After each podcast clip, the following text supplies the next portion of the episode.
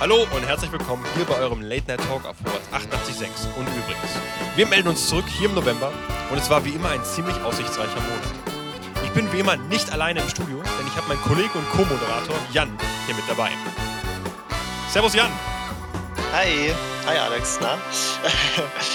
Servus. Mann, Mann, ist ganz schön kalt geworden jetzt. Ist November, ganz ne? schön kalt geworden, ganz genau. Und deswegen schauen wir auch gleich auf diesen sehr kalten Monat, kalt gewordenen Monat zurück. Guten Morgen, Jan. Ausnahmsweise höre ich dich mal am Morgen. Wir zeichnen die Sendung heute genau am selben Tag der Ausstrahlung auf. Und wie du bereits erwähnt hast, ziemlich kalt geworden in letzter Zeit. Ja, gell, die letzten Tage. Naja. Ach, es geht, es geht langsam auf Weihnachten zu, aber ja, da werden Erinnerungen eher an letztes Jahr wach. Äh, vor allem was äh, die Inzidenzen und so angeht, aber äh, da reden wir später mehr im Detail drum. Aber es war, es war ja auch äh, äh, politisch spannend diesen Monat. Ja, sehr Vor allem aufregend. wegen, wegen der Ampel auch in erster Linie. Ne? Hinter verschlossenen Türen. Mhm. Äh, wer weiß, was gereden, geredet wurde. Ja, ja, gut. Ja. Da, da haben wir auch, ja, haben sich die Grünen über den Tisch ziehen lassen, oder was? genau. Oh, jetzt sind wir ja ganz schön viel vorweg. Wieder. Das ist, das ist wahr. Also zum Thema Weihnachten jetzt so. Wir hatten ja in der letzten Sendung gemeint, wir wünschen uns eine neue Bundesregierung. Das war eines deiner äh, großlobenden Wünsche. Du wünschst dir eine neue Bundesregierung zu Weihnachten. Guess what, Jan? Dein Wunsch wurde Ah. frühzeitig erfüllt. Es klappt. Ich, ich, äh, ich freue mich tatsächlich ein bisschen. Ich bin froh, dass es jetzt ja zeitig äh, geklappt hat und nicht. Mann, Mann, ich bin immer noch geschädigt von 2017, wo das so. Ne, Die kann bekannte ne? Ey, ja, so, es war, es war äh, unangenehm aufregend damals. Aber da habe ich mir, und dann Seehofer noch und das Ganze. ja, ja, ja, ja. also da habe ich mir ein paar Gedanken gemacht bezüglich von der letzten Sendung noch, also zu unseren Gedanken. Weil ist das nicht so? Hm. Ähm, also wenn unser Weihnachtsgeschenk ein bisschen verfrühter eintrifft, ne? also bei manchen Leuten kennen, also manche Leute kennen das ja da draußen, auch wahrscheinlich viele Studenten, wenn ein Geschenk eben nicht lieferbar ist zu dem Zeitpunkt, an dem man es eigentlich an Weihnachten haben will, an Heiligabend, dann bestellt man es natürlich früher, dass man es hat und nicht leer ausgeht. Aber ist dann auch nicht die Enttäuschung größer, wenn man zumindest das Geschenk dann auch frühzeitig an denjenigen gibt oder, okay, das passiert vielleicht nicht ganz so oft, aber dass man das Geschenk vielleicht frühzeitig auch be bereits besitzt, für sich selber zumindest. Und ich habe das Gefühl, dass wir so eine gewisse, jetzt bezüglich der, ja, wir sind, wir sind zwar immer noch in diesem Limbo, ist noch keine Regierung noch quasi eingeweiht, Mhm. aber der Koalitionsvertrag steht, die 180 Seiten sind online, sehr nah auch im Sondierungspapier, aber ist da nicht eine gewisse Enttäuschung zu diesen verfrühten Weihnachtsgeschenken, dass es dann irgendwie doch nichts wird? Weil das ist die Befürchtung, die ich hatte, dass wir jetzt Ja. quasi an Nikolaus unseren neuen Kanzler begrüßen dürfen, Olaf Scholz Ja, genau. oder Olaf Wortkarg, wie ich ihn auch gerne nenne, ähm, dass wir ja eine nüchterne Enttäuschung davon wegtragen. Einfach weil wir sehen, wie sich jetzt da auch diese, ja, die Ampel auch aufgestellt hat. Einfach auch personaltechnisch. Ziemlich überraschend im mhm. Vergleich zu unserem äh, Ministeriumspoker, was wir eigentlich letztes Mal ähm, ausgetragen hat. Und da möchte ich Ja, ist dann, ist dann gar nicht so spannend gewesen irgendwie, ne? Ist gar nicht. Also, was heißt spannend? Es ist nicht so. Er ist anders verteilt, als, als wir das äh, vielleicht gedacht hätten. Genau, ja, also das Motto war ja auch gestern die PK, äh, mehr Fortschritt wagen der Ampel. Und ich finde ganz ehrlich, dieses PDF-Dokument kann man sich auch runterladen, ist im Internet frei verfügbar. Ähm, Bündnis für Freiheit, Gerechtigkeit und Nachhaltigkeit, der Untertitel des Dokuments. Und ähm, ja, es Genau. ist deutlich stylischer, als wir es in der Vorrecherche hatten zum äh, Koalitionsvertrag von der letzten Legislaturperiode. Ja, der sieht eigentlich aus wie eine traurige Hausarbeit. das sieht echt schrecklich aus. Max? Ich meine, so arg anders äh, sieht der Text dann auch nicht aus.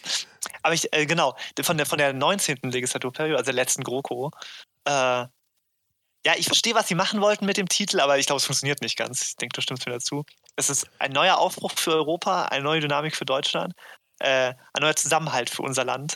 Auch ein bisschen funny, dass man irgendwie Deutschland zweimal quasi erwähnt hat. Ja, genau, das ist. Und auch, ey, nichts davon ist doch wirklich passiert, oder? Das ist ja. Wie, wie, wie, dick ist Ja. denn diese, diese Lektüre gewesen? Oh, die ist ähnlich. Die sind immer so 100, 170, 180. Klingt nach verschwendeter Lesezeit, meiner Meinung nach. Aber gut. Ähm, ja, wenn. Da lese ich lieber äh, Great Gatsby nochmal. Ja, ne? genau, ohne Spaß. Also, Was ich aktuell mache. Achso, lese nochmal. Interessant. Das war, das Ja, war, das genau. war mein gehasstes. Buch Dame. Des ersten Ey, das ist aber wirklich gut. Ja, lies das, lies das heute nochmal. Jeder Anglistikstudent muss da durch. Ich lese es vielleicht nochmal durch, aber ich. Äh, Also ich fand's schrecklich, muss ich sagen. Also ich fand diese. Da, da reden wir das nächste Mal drüber, wenn wir unsere Literatur. Genau, da reden wir dann, da geht's dann zu, zu Wolf Greges Sandseele, genau. Aber das, äh, das war wirklich. Ich, ich habe ich hab wirklich ganz Aber traumatische das. Erinnerungen an dieses Buch. Ja. Und auch, und auch ich glaube, ich glaub, es war vielleicht nicht direkt das Buch, aber es war die Art, wie das im Mhm. Seminar gehandhabt wurde. Aber sorry, wir driften gerade ab. Ah, okay.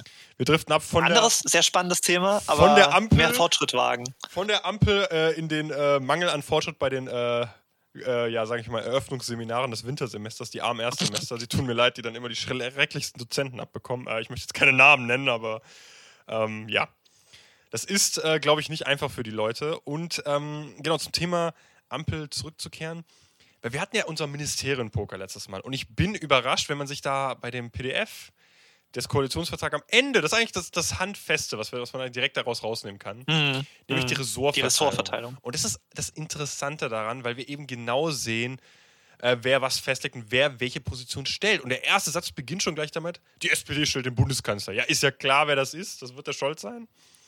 Und dann kommt natürlich das äh, Interessante, was wir eigentlich schon ein bisschen vorausgesagt haben bei der SPD. Ich bin überrascht, dass sie, die- dass sie die Justiz wenigstens abgegeben haben, weil das war ja eigentlich ein, äh, in Mm. SPD-Hand jetzt noch aus der GroKo. Das fand ich interessant, dass, dass, Das dass die. Lambrecht da, dass man da für sie da nicht irgendwie, ja, weil das wäre Eine Beschäftigung gefunden. ja, das fand ich schade, weil das, weil das war eigentlich ein stärkes Ministerium Ja. gewesen. Ich weiß nicht, ob sie jetzt vielleicht zum Inneren geht oder ob das jetzt jemand anders macht, das wissen wir noch nicht, aber. Stimmt, ne? Die Personalfragen sind da natürlich noch nicht geklärt, bis auf, auf den Kanzler natürlich. Und vor allem das Gesundheitsministerium, ne? Das ist, äh, der, der Lauterbach steht da auch gerade.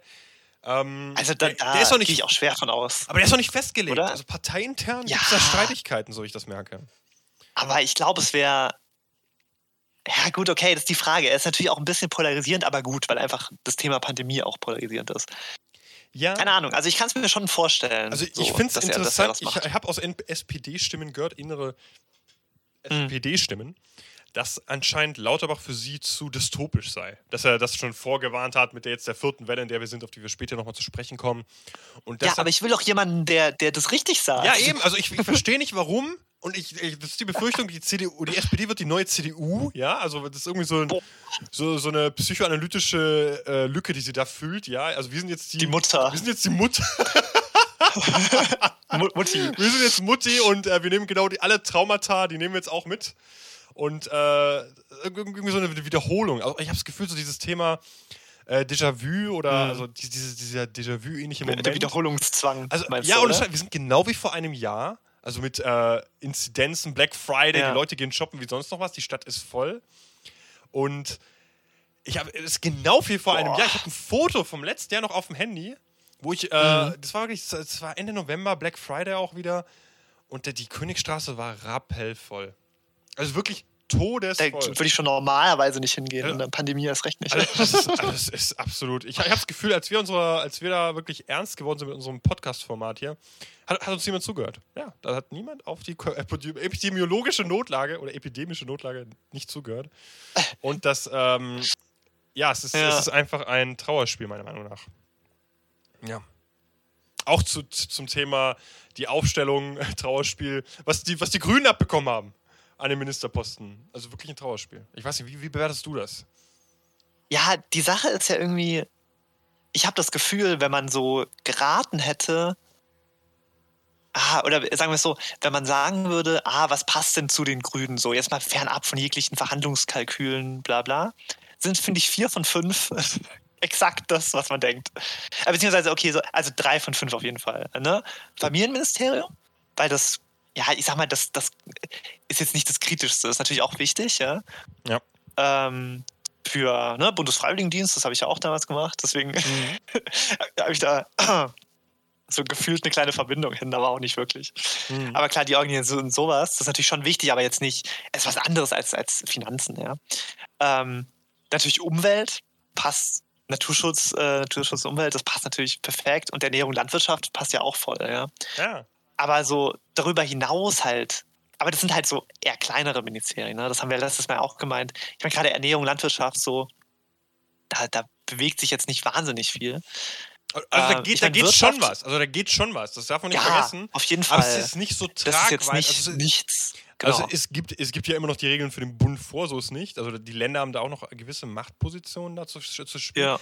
Aber es ist jetzt nicht so unglaublich mächtig wie Justiz, Finanzen oder das Innere. Ja, das, das sind halt die absoluten, ja, die, die äh, Top-Tier-Ministerien äh, natürlich. Deswegen schon gut, dass die Grünen äh, die drei, die ich gerade genannt habe, haben so. Ich glaube, also ich glaube, dadurch kannst du auch einiges bewegen, aber mhm. natürlich, ja, also unsere Hoffnung ist ja auch so ein bisschen gewesen, also gerade von uns beiden so, äh, dass wir sagen, ey, wir müssen, müssen halt jetzt immer langsam mit dem Klima richtig anfangen. So. Sonst, ja. ja. weiß nicht. Ist eigentlich keine Zeit mehr. Äh, deswegen, ich meine, dass das, das, das Wirtschaftsministerium, ne, äh, was wahrscheinlich dann Habeck bekommen wird, äh, äh, und mit, mit so einem Klimaschutzaspekt ähm, erweitert wird, das ist, glaube ich, schon gut. Aber das Auswärtige Amt habe ich das Gefühl, dass es so ein bisschen verschenkt, weil so ein bisschen ist die Sache, ja, es hätte jetzt nicht unbedingt an die Grünen ge gehen müssen, so vom Gefühl her. Da wäre äh, ein anderes wichtiger gewesen. Da wäre doch, äh, keine Ahnung, Justiz vielleicht oder, oder Finanzen wäre natürlich das Geilste oder gewesen. Oder Verkehr. also wenn, also wenn, also wenn, wenn die, Verkehr wäre auch cool. Genau, also jetzt kurz nochmal zur Aufarbeitung. Die, die, Grünen haben ja Auswärtiges Amt, Wirtschaft und Klimaschutz. Ja. Das, hab, da wird wahrscheinlich diese Schmelze passieren aus diesem mega Klimaministerium mäßig mit Wirtschaft drin.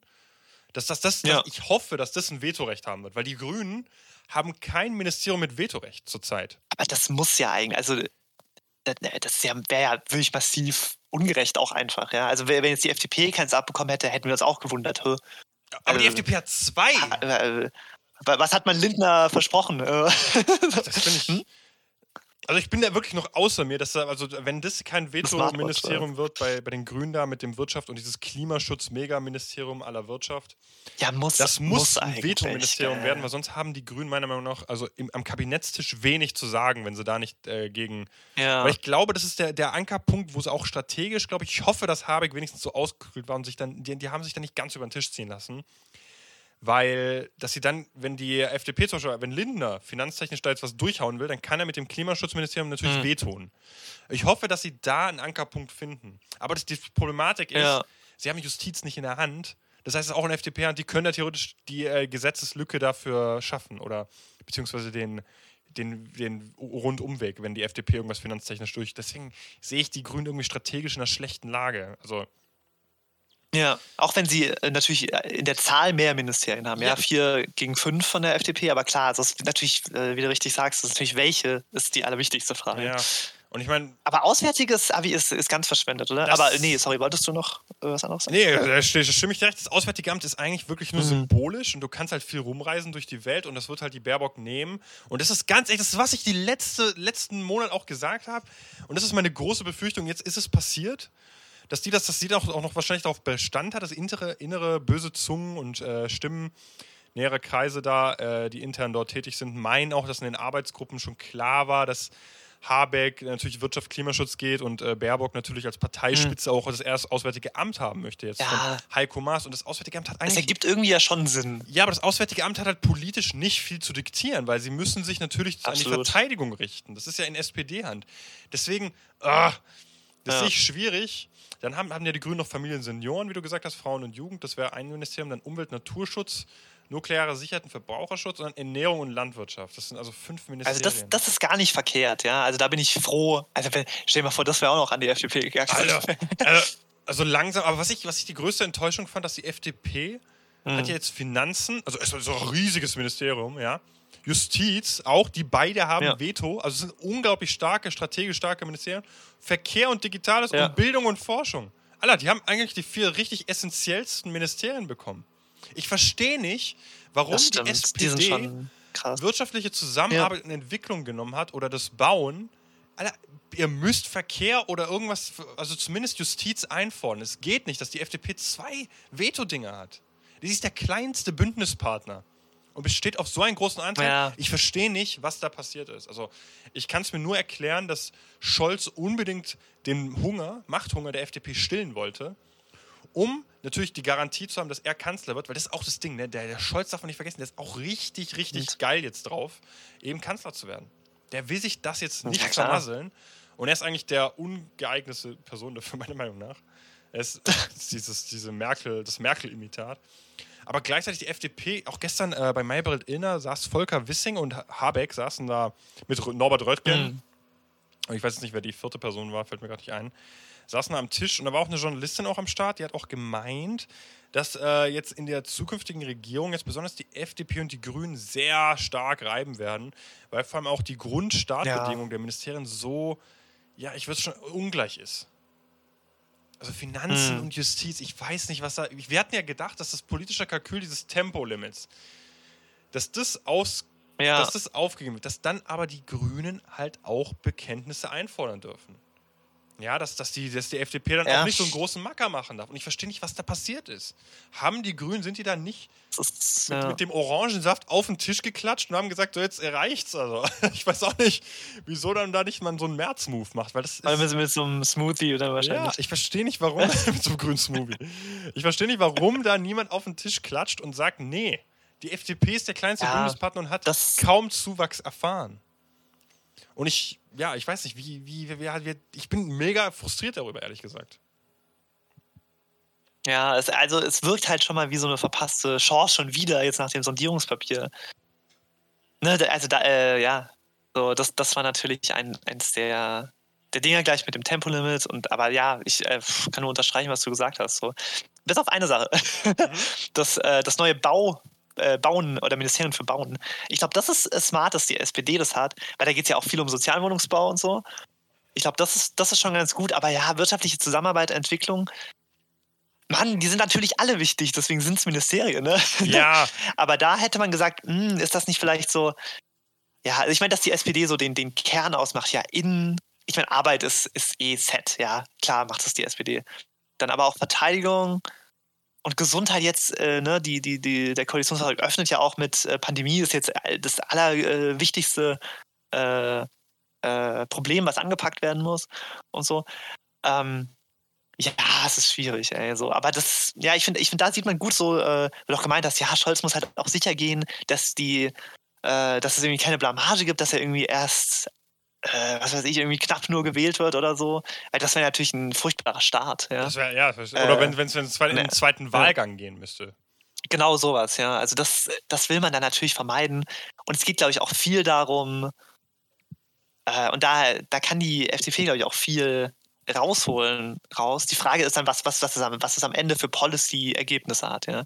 Aber ähm, die FDP kann da, glaube ich, viel rausholen, dass sie halt, natürlich sind die kleinste Bündnispartner, aber arguably halt auch der wichtigste. Ne? Ja, das stimmt, aber das, das, das so ist, irgendwo, ist, ist, halt schade, wie, wie kalt sie erpresst haben, wenn das, wenn das, weil das, ja. das kommt mir so rüber, so weil die SPD das sind ist, knallharte Verhandler. Das, sind, das ist halt, sie sind mir zu, ich meine, der Lindner macht Werbung für Trade Republic, für so ein doofes Aktiending da. Ja, ja allein das ist schon fragwürdig, allein sollte das man ist schon, Allein das ist schon Seriosität äh, am my ass. Also das ist wirklich zum Kuckuck rausgeschmissen. Und äh, Finanz und Justiz, das macht mich immer noch fertig. Ich, ich verstehe nicht, warum man das nicht aufgeteilt hat. Warum nicht die Grünen gesagt also Justiz kriegen wir, wenn dann mindestens, ja. Also, dass jeder ein Veto hat. Ja. Ja, also ja. das verstehe ich nicht. Oder zumindest, wieso hat die SPD nicht Verteidigung aufgegeben, das an die FDP gegeben, aber dafür Verkehr oder ähm, Verkehr eingefordert oder Justiz behalten? Das wäre für mich die ja. logische Entscheidung gewesen, weil weil Finanzen einfach so krass, krass ist. Also wenn, wenn du Finanzen, Justiz... Finanzen. Vor allem Finanzen, ja, Justiz ist in einer Hand. Das finde ich halt heftig. Ja, das ist schon krass. Das finde ich halt ja, heftig. Das, ist schon das war krass. davor... Okay das, war, okay, das war bei der SPD, war das auch davor in der GroKo in einer Hand. Das stimmt auch. Aber es ist trotzdem ein bisschen was anderes, wenn du halt... Wenn du ja, zwei gut, Bündnispartner Theoretisch... Hast, ja. Ja, theoretisch hast du in der GroKo ja auch drei, ja. CSU da, äh, CDU, da knirscht das ja auch manchmal. Ja, stimmt. Okay. Aber es ist natürlich was ganz anderes, ja. Weil da hat man das Gefühl, da wird viel, äh, ne, äh, viel gebellt, aber passiert dann nicht. Eigentlich, eigentlich passiert dann nichts so. Ja, das stimmt. ja, aber schwierig, ja. Aber ich, ich sehe es ich seh's auch. Also, hm, weiß man nicht. Ich weiß auch, ja, es ist schwierig so. Vor allem Verkehr. Äh, Verkehr finde ich auch interessant, warum ja. das nicht die Grünen eingefordert haben. Weil, wenn wir einmal an der Zahl sehen, ich hätte es, ich hätte es ehrlich gesagt, die SPD hat sechs Ministerien plus Kanzler, was ja schon. Ja viel ist, was, was ich gedacht hätte aus dieser grün-roten ähm, äh, Vergangenheit, dass, dass die SPD vielleicht auch ein bisschen auf die Grünen also sich gegenseitig beschwichtigt, aufpasst. aufpasst. Ja, weil, weil ich habe das Gefühl, die SPD war einfach ja. verzweifelt, ja, auch mit, äh, die, ich glaube, die SPD hat auch Druck im Parlament mit Kevin Kühner, mit diesen 49 Soz, äh, Jungsozen, die jetzt da reingekommen sind, die Ja. natürlich auch eine Art Opposition innerhalb dieses großen SPD-Lagers ist. Auf jeden Fall, das halte ich für eine sehr, also siehst du wahrscheinlich auch so, das ist eine sehr, sehr positive Entwicklung, dass da nicht die, naja, die, dass die Boomer das wieder verhauen. Ja, ne? nee, aber es, ist, aber es ist aus Sicht der SPD, also jetzt dieser Altriege, der Boomer, ist es natürlich negativ.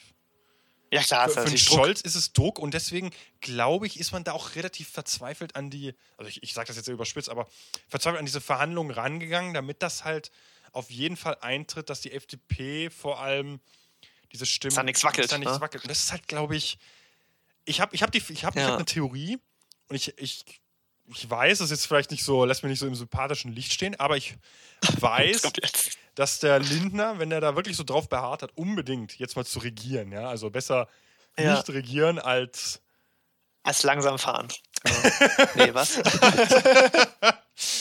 Ohne Scheiß, dafür haben sie auch das dämliche Verkehrsministerium bekommen, was ich immer noch nicht fassen kann. Also da werden sie sicher mit dem Porsche dann 200 Brettern auf der Autobahn. Sonst haben die das wahrscheinlich nicht geglaubt, dass das nicht ja, kommt. bis sie dann nicht in den äh, 40-Tonner LKW wegen äh, schlechter Bremsen reinklatschen, weil ich habe das Gefühl, dass ich vor allem der Lindner und der äh, Wissing, der Volker Wissing, der kriegt ja wahrscheinlich Verkehr, Mhm. so sieht's aus.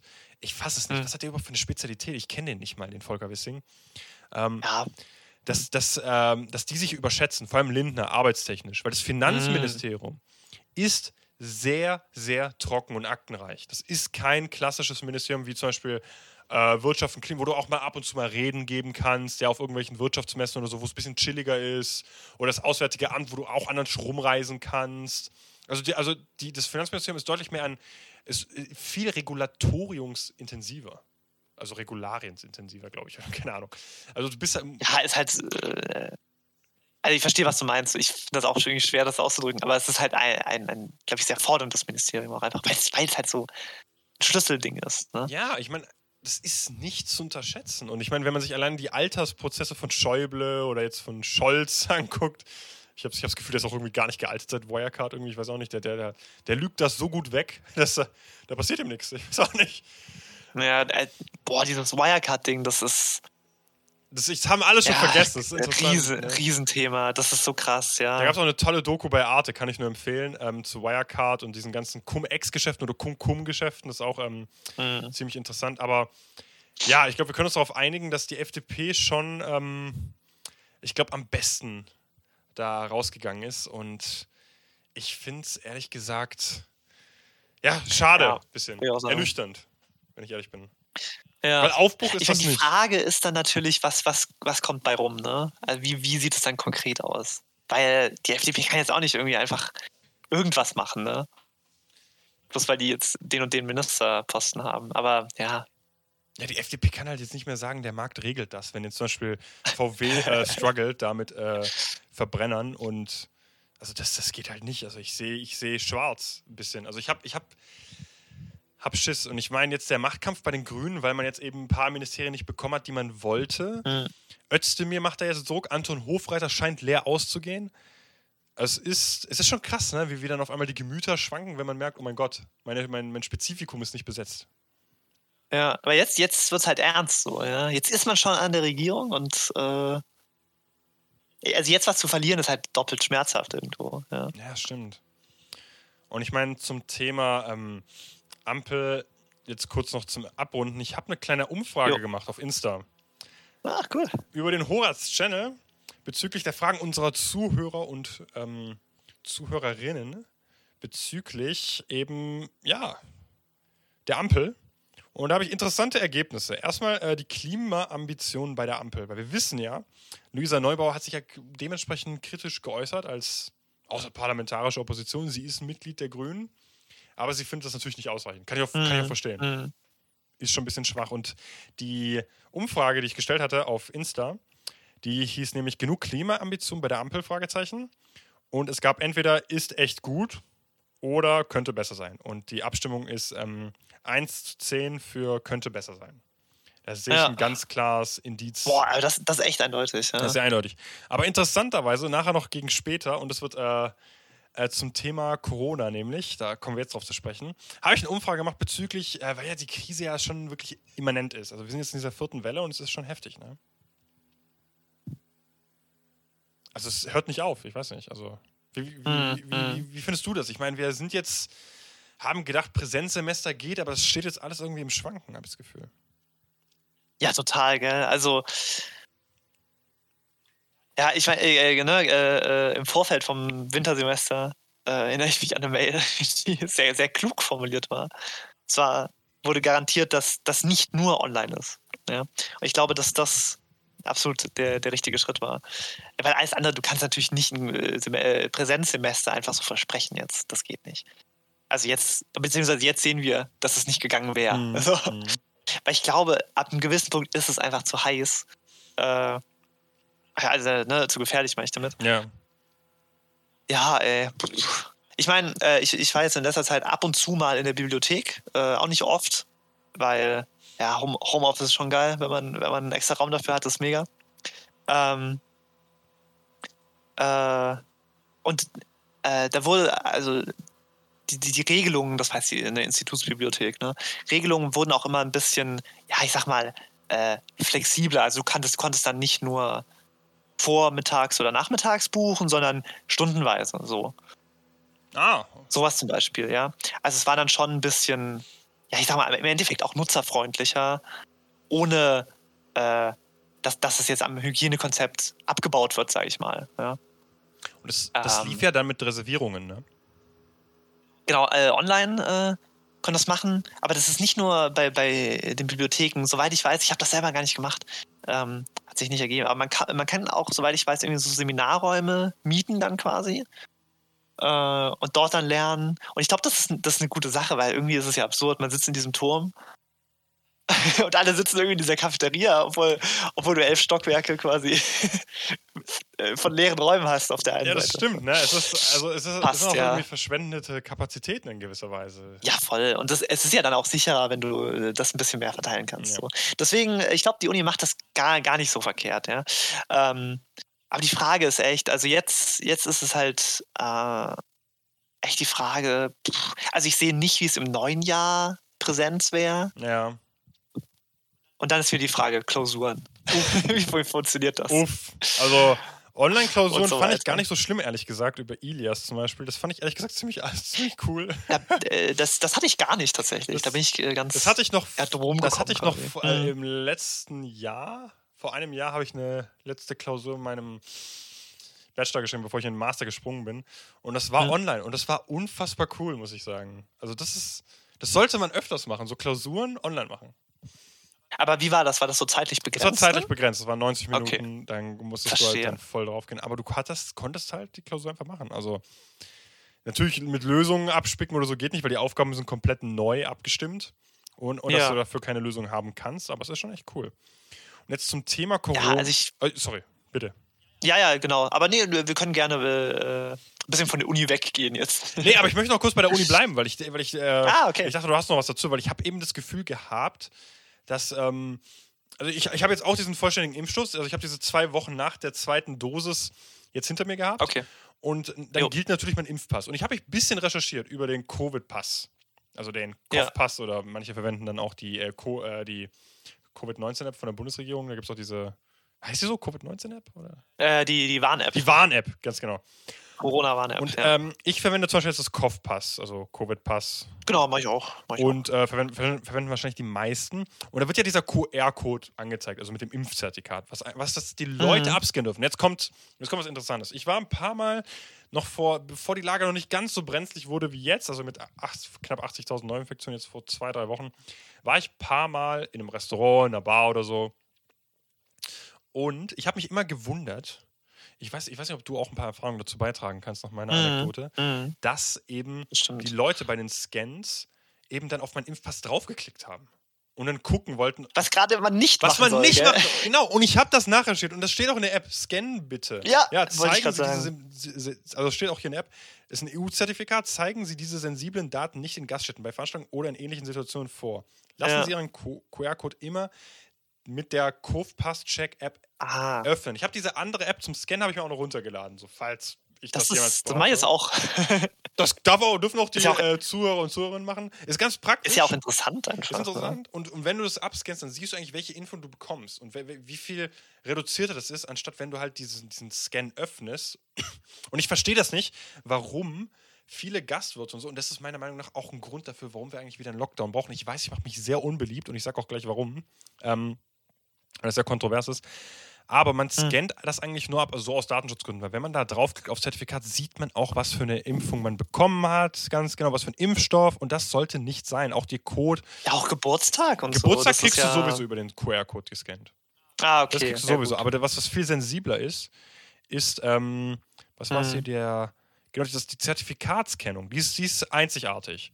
Und die kann man auch so Hm. sehen, wenn man da draufklickt. Also das ist nicht in Ordnung. Und deswegen, Ja, es, und deswegen verstehe ich es geht doch auch schneller, das zu ja, scannen, denke ich, ich, verstehe auch nicht. Und dann, da datschen auch manche Leute aufs Handy, bei meinem Handy drauf nicht so, hey Digga, nimm deine Dreckshände von meinem Handy weg. Ja, Desinf also das ist eh nicht cool. desinfizier die. Weißt du, da muss ich mein Handy danach nochmal desinfizieren. Also ich weiß, ich klinge jetzt pingelig, aber ich, wenn, wenn wir nicht auf jedes Detail achten in dieser Pandemie, wir kommen da nicht raus. Ich habe das Gefühl, Ja, wenn es schon eine, eine, einfach eine freie App gibt, mit der du das scannen kannst, dann ist doch okay. Weißt ich du? war zum Beispiel Also- gestern im Witwer, da wurde ich gescannt, ohne Probleme. An der Uni, Ah, krass, an okay. der Uni wurde ich gescannt. Also wenn, wenn man da Ja. dieses ein... Also es geht schon. Ja, ne? da wurde ich gescannt. Also im Witwer, ich weiß nicht, du warst auch noch nicht im Witwer. Ich wollte eigentlich Sandseele Ja, dort äh, kaufen. Gab's nicht vor Ort, muss ich doch wieder online holen. Musst du on demand machen, gell? Ja, Ja, das ist richtig nervig, ehrlich gesagt. Aber ich bestelle es einfach über Thalia. Aber gut. Ähm, Nee, mach das über die Webseite von dem selbst. achso, okay. Stimmt, stimmt, dann kriegt der, Der hat direkt einen Link zum Verlag und dann kannst du da bestellen. Achso, stimmt, dann kriegt, kriegt ja theoretisch auch mehr. Also, du musst ja keine Abgaben an irgendeinen Ja. Online-Shop und so, ja. Ja, Thalia ist jetzt auch nicht, äh, auch nicht der beste Laden. Ja, aber ist schon nicht, aber ist nicht schlecht, wenn man halt so die. die äh, Nee, ich meine ethisch einfach. Aber äh, an sich, ich gehe da auch gerne rein.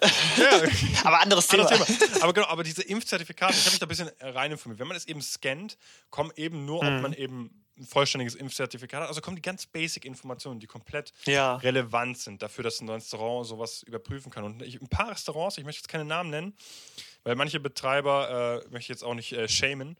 Aber es geht halt nicht, dass, dass dann solche Kleinigkeiten, du brauchst einfach nur ein iPad oder ein Handy, wo du es dann einfach äh, registrieren kannst und das dann einfach in ein System abspeichern kannst in, mit Rechnung. Ja. Also das ist nicht schwer. Und ich fasse es nicht, dass wir es nicht hinbekommen, jetzt in dieser äh, ja, zweiten industriellen Revolution 4.0, dass wir es nicht mehr solche Basics Ja. hinkriegen, weißt du, ich meine? Nichts. Absolut. Weißt, wir haben schon einen Taschencomputer, ja, und äh, ja, also das, da, äh, das äh, finde ich auch frustrierend, äh, weil quasi Lösungen es schon gibt, die ja auch ohne weiter, also so ein QR-Code scannen, das ist ja eine super Technologie. Ja. Und es geht ratzfatz. ja. Und ich verstehe nicht, warum. Es ist einfach, ja, ich verstehe es einfach. Man ist zu faul, das richtig durchzumachen. Das ist irgendwie so diese Faulheit. Und ich meine, wenn man es schon so bequem wird, dass man eine App nicht richtig scannt, wird es, oder Mhm. auch, auch zum Thema Lockdown, ähm, hatte ich da auch eine Umfrage nochmal, äh, habe unsere ähm, Zuhörer und Zuhörerinnen gefragt, nämlich ähm, über den Lockdown, da eben äh, das Uniklinikum in München eben SOS ganz groß projiziert hat. Also auf die Klinik, weil, weil einfach Ah, okay. Überlastung ist. Und da habe ich gefragt, ähm, erneut solidarisch in den Lockdown aus der Sicht von uns Studenten. Und die zwei Antworten hießen, wir müssen, also ja, oder nicht Mhm. mit mir. Und da habe ich interessante Ergebnisse vorzuweisen. Nämlich 15 für wir müssen, also ja, und 14 für nicht mit mir. Also das ist, Hm, also ich glaube, dass diese kleine Umfrage äh, symbolisiert auch schon diese, ja, diesen Frust und auch diese, besonders jetzt äh, für unsere Zielgruppe hier, dass es einfach irgendwie auch, man hat die Schnauze voll nach drei Semestern auch und auch, auch generell. Ja, das ist halt das Ding. Das verstehe ich halt auch so, ja. Ich meine, ich, äh, ich habe das Glück, dass ich halt äh, keine Seminare machen muss und so, aber ich, ich verstehe das voll so. Weil online, Online-Uni ist echt nicht so töfte, ja. Also, Ja, aber ich finde auch Präsenzuni manchmal auch gar nicht so töfte, wenn ich ehrlich bin. ja, Also, das schon, aber es ist halt, ich glaube, gerade für Leute, die dann, äh, ich meine, wir, wir sind ja alte Stud Studierhasen, so. genau, ja. äh, wir haben ja quasi unseren äh, Fair Share an äh, normalen Semestern schon gehabt, quasi. Ähm, aber ich glaube, wenn, wenn, keine Ahnung, vor, du hast irgendwie gerade mal ein Jahr oder noch weniger und so. Und dann, dann alles online, ich glaube, das ist richtig, richtig anstrengend. Vor allem, also wa- was ich auch sage, äh, da trifft es fast noch mehr. Also zum einen ist natürlich Lernen ist schwieriger, äh, äh, die, die Formate, so äh, ist es gut umgesetzt, bla bla bla. Das kann alles schwierig sein. Und du hast einfach dieses Sozialleben, was massiv darunter leidet. So. Aber klar, ich, ich würde auch sagen, ja, ey, es führt eigentlich keinen Weg an einem, an einem weiteren Lockdown und, und Online-Semester irgendwo vorbei. Weil, ja. ey, schaut euch, schaut euch die Zahlen an, Mann. So, es ist. Äh, ja. ja. schaut euch die Zahlen an. Gutes Stichwort, weil die 7-Tages-Inzidenz ist schon bei 438,2 und wir hatten gestern 76.414 neue Infektionsfälle. Wenn man sich vom RKI Ey. oder die Covid-Karte mal anguckt, die, die Grafik ja. seit Beginn der Pandemie, wir hatten quasi diese erste Welle äh, von 2020 bis in 2021 rein, eine extrem lange Welle von Oktober bis, ja, bis so Februar 2021. Genau, das war. Dann die zweite kleinere Welle im, äh, im neuen Jahr, also in diesem Jahr von April bis Mai. Und dann ist das mal richtig abgeflacht, ne? Über den Sommer hinweg. Wir dachten, oh, wir haben das im Griff bekommen mit den Impfungen und so. Dann diese kleine dritte Welle und jetzt die vierte, in der wir jetzt gerade sind, die absolut desaströs ist seit Oktober. Und ich weiß noch, vor zwei, drei ja. Wochen haben wir noch geredet von 20.000 neuen Infektionen. Jetzt sind wir schon bei 80.000. Das hat sich einfach vervierfacht. Das, also, da, daran siehst du ja wieder, was für eine Dynamik da dahinter steckt. Mein Gott. Das ist so richtig wie so ein Schneeballsystem einfach. Also wie ja. eine Lawine. Und das ja. Ding ist, dass ich, ich weiß, ich mache mich mega un, unbeliebt damit, das auch bei den Studenten, aber wir müssen wieder in den Lockdown. Wir haben alles ja, verschlafen, auch, ja. an, weil das RKI und andere Epidemiologen haben mir das schon vorgewarnt im Sommer. Und die Franzosen haben da schon früher angefangen mit der Vorbereitung. Macron hat schon bereits ja. im Sommer, Ende August, hat er schon äh, eine Impfpflicht fürs neue Jahr schon im Januar schon aufgegeben.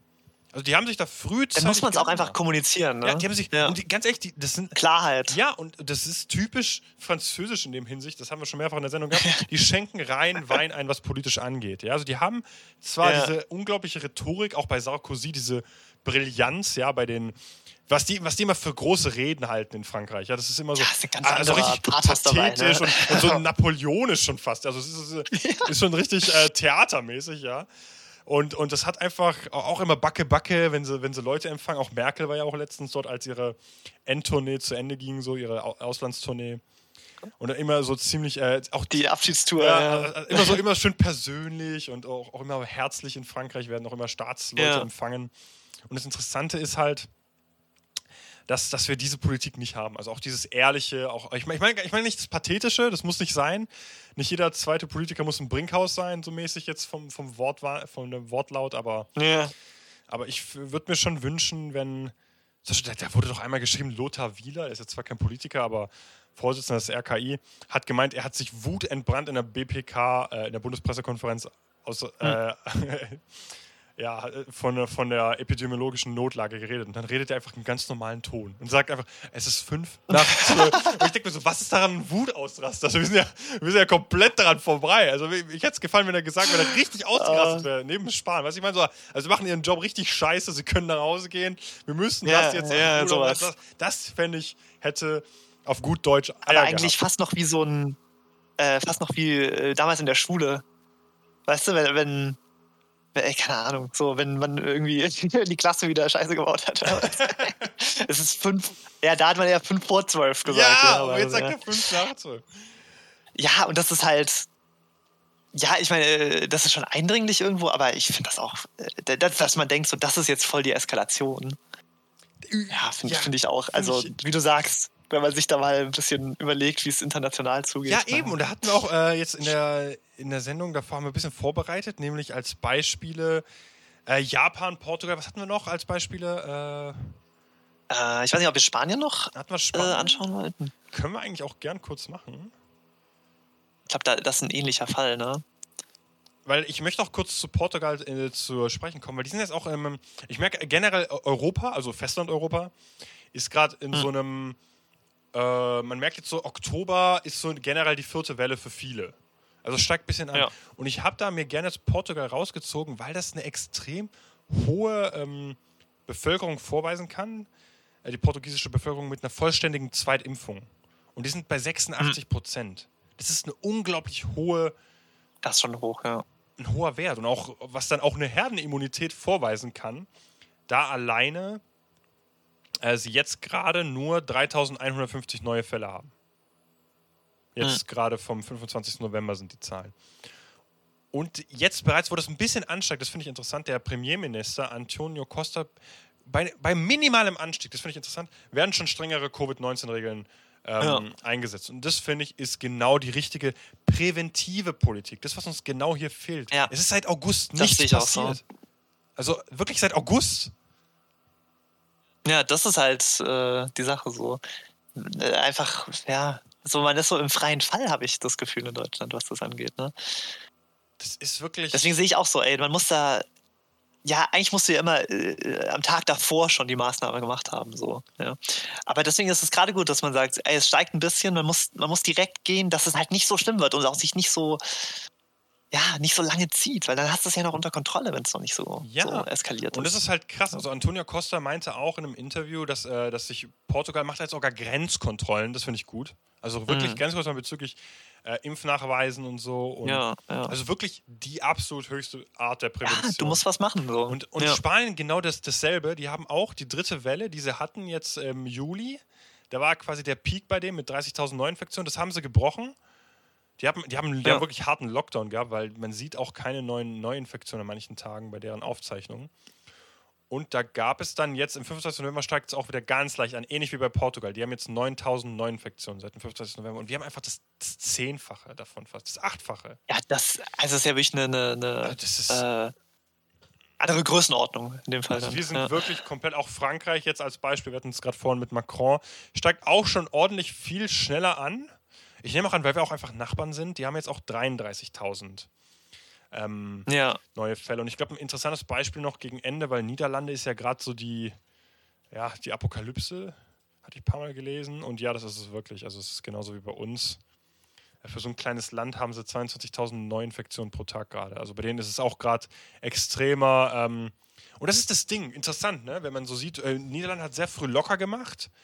Äh, man konnte einreisen. Ja. Ich weiß noch, im August, äh, September haben mir Kollegen davon erzählt, die sind da einfach hingegangen ohne Maske, die durften da, niemand hat kontrolliert mehr. Es war komplett Freedom Day-mäßig, also sehr anglosächsisches in dem Fall. Und ja, und, man, und jetzt, jetzt, jetzt, sieht man die Folgen. Ja, das ist halt die Sache, ja. Das, äh, das haben wir ja irgendwie. Äh ja, schon seit, seit Frühjahr 2020 gedacht, so, ja, das ist halt die Sache, du machst dann wieder auf, wenn es wenig ist, dann wird es wieder mehr. Also, aber ja, das, äh, es ist einfach wahnsinnig schwierig irgendwie. Aber das ist äh, wahnsinnig schwierig. So, man muss halt, äh, finde ich, irgendwie, äh, ja, so wie wir das in Portugal gesehen, äh, gesehen hat. Oder, äh, weiß nicht, Japan war, glaube ich, auch noch das Beispiel, was du noch an, anschneiden wolltest. Ja. Ähnlich, dass man schnell reagiert und dann aber auch halt nicht so halbherzig. Ja, ich habe das Gefühl, in Deutschland hat man oft oder hat, hat die Politik vielleicht zu viel Ehrfurcht davor, äh, auch äh, quasi äh, staatliche Maßnahmen dann auch einfach mal äh, anzuwenden so und zu sagen, nee, man macht jetzt äh, äh, nicht Lockdown Light und was für verrückte Wortneuschöpfungen wir da hatten jetzt in der vergangenen Zeit so. Ähm, ja, das, so sehe ich es halt, ja. Also einfach, das ist auch wieder diese Klarheit, weil was, was ist es dann so, ja. ja, weil wenn, wenn du merkst, irgendwie der Staat macht auch viel, das heißt, es ist auch ernst irgendwo. Ja. ja. Absolut. Ich meine, ich finde es ja interessant, vor allem, ich weiß nicht, wie du das findest, jetzt auch mit dieser Wiederholung des letzten Winters, dass wir auch gar keinen Fortschritt gemacht haben, ne? Ja, aber das ist wirklich so, man lernt irgendwie, also manche Länder lernen vielleicht mehr draus, irgendwie. Ja, ey, Deutschland hat halt auch Pech gehabt, dass wir jetzt halt eine Wahl hatten und dann hat man so quasi, ja, ist so zwischen zwei Regierungen was es auch nicht einfacher macht. Ja. Ne? Ach Gott, und dann, ja, es ist. Äh, aber das darf halt eigentlich nicht, nicht das Problem sein, ne? Ja, ja ich meine, wir hatten es ja auch gerade vorhin davon geredet. Ich meine, wir sind jetzt auch, ich weiß, du bist auch deutlich extrem vorsichtiger geworden. Ich auch. Ich, ich halte mich jetzt auch richtig zurück. Ich bin quasi schon mhm. quasi in einem persönlichen Lockdown für mich. Ja. Also, ja. ich weiß nicht, wie es dir da geht. Geht es dir ähnlich in dem Fall? Ey, sehr ähnlich, ja. Also, als ich das letzte Mal äh, in der Bibliothek war, war ich schon so, ah, boah, ist jetzt vielleicht auch das letzte Mal. Ja. ja. Und ich, ich sehe da auch schon wieder so drei, vier Monate, die da sein müssen, glaube ich, die da wieder ja. zugemacht werden müssen. Und es ist, es ist wirklich, ich habe, ich kommt mir wirklich ein bisschen surreal vor, wenn ich ehrlich bin. Auch mit dieser Wiederholung vom, vom letzten Winter und Black Friday. Also ich bin irgendwie, bin irgendwie ein bisschen. Ja, boah. Weiß auch nicht. Das Mach das doch im Sommer. Mach doch im Sommer Rabatte, wenn es nicht so ja, schlimm ist. Das verstehe ich auch nicht. dieser Kapitalismus oder diese euphemistisch bezeichnende soziale Marktwirtschaft schrecklich. Aber zum Thema Japan möchte ich nochmal kurz hingehen, weil das ist eigentlich Ja, ein gerne. outstanding Case, meiner Meinung nach. Also wirklich ähm, bezüglich. Also Japan ist ja eine riesige Metropole, da leben 128 Menschen. 128 Millionen Menschen. 128 Menschen. Also nochmal deutlich mehr als in Deutschland. Das ist schon. das ist eine nicht Ansage. ohne. Das Land ist halt viel kleiner. Also das ist. Ja, viel und viel, viel bergiger und so auch, ne? Das ist. Also das ist schon nicht. Also, äh, sorry, 125,8 Millionen. Das ist. okay, na, kleine Korrektur. Genau, aber was. Aber ja, klar, ist ein großes, also viel Bevölkerung. Es ja. ist ein großer Unterschied. Und was ich auch interessant finde dazu, ist vielleicht, wenn man sich das dann auch näher anguckt, jetzt im Vergleich zu Portugal, was finde ich ein schöner Vergleich. Portugal hat nur 16 Millionen ungefähr. Auch eine sehr hohe Impfquote mit 86, also es ist sehr, sehr hoch. Und bei Japan ist es äh, vollständig geimpft 76 Prozent, bis deutlich weniger. Also vollständige Mhm. Impfung. Aber ja, macht schon einen Unterschied. wenn ne? man sich mal anguckt, und das finde ich wirklich hochinteressant, nämlich die ähm, Entwicklung der F- Covid-19-Fälle in Japan. Und da habe ich nämlich eine kleine Theorie, warum das diese kleine Insel, okay, es ist natürlich auch eine Insel, das macht es auch irgendwie ein bisschen leichter, weil du kannst natürlich auch die Einfuhr an Leuten Ja, besser kontrollieren und das auch besser von dir fernhalten. Aber da gab es diese riesige, also wirklich riesige äh, dritte Welle in Japan, direkt nach der Olympiade oder währenddessen sogar schon. Das war, das fing an Ach, Gott, ja. am 24. stimmt. Juli. Da hatten wir auch ähm, äh, vorletzte Folge darüber geredet, in der vorletzten Ausgabe. Am 26. Juli ging das los. Ich weiß jetzt gar nicht, wann die Olympiade nochmal genau war, aber so um den Zeitraum. Und da gab es ja auch noch die pa Sommer gewesen. sein, ne? ja, da gab es ja auch noch die Paralympics. Die Ja. fallen ja quasi in den August rein, mitten in diese dritte Stimmt. Welle.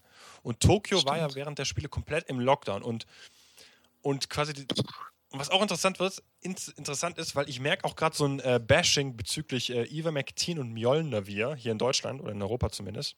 Die EU ist da auch Mhm. sehr skeptisch, was die Behandlung davon angeht. Aber Japan hat am 13. August Ivermectin als Medikament legal zugelassen.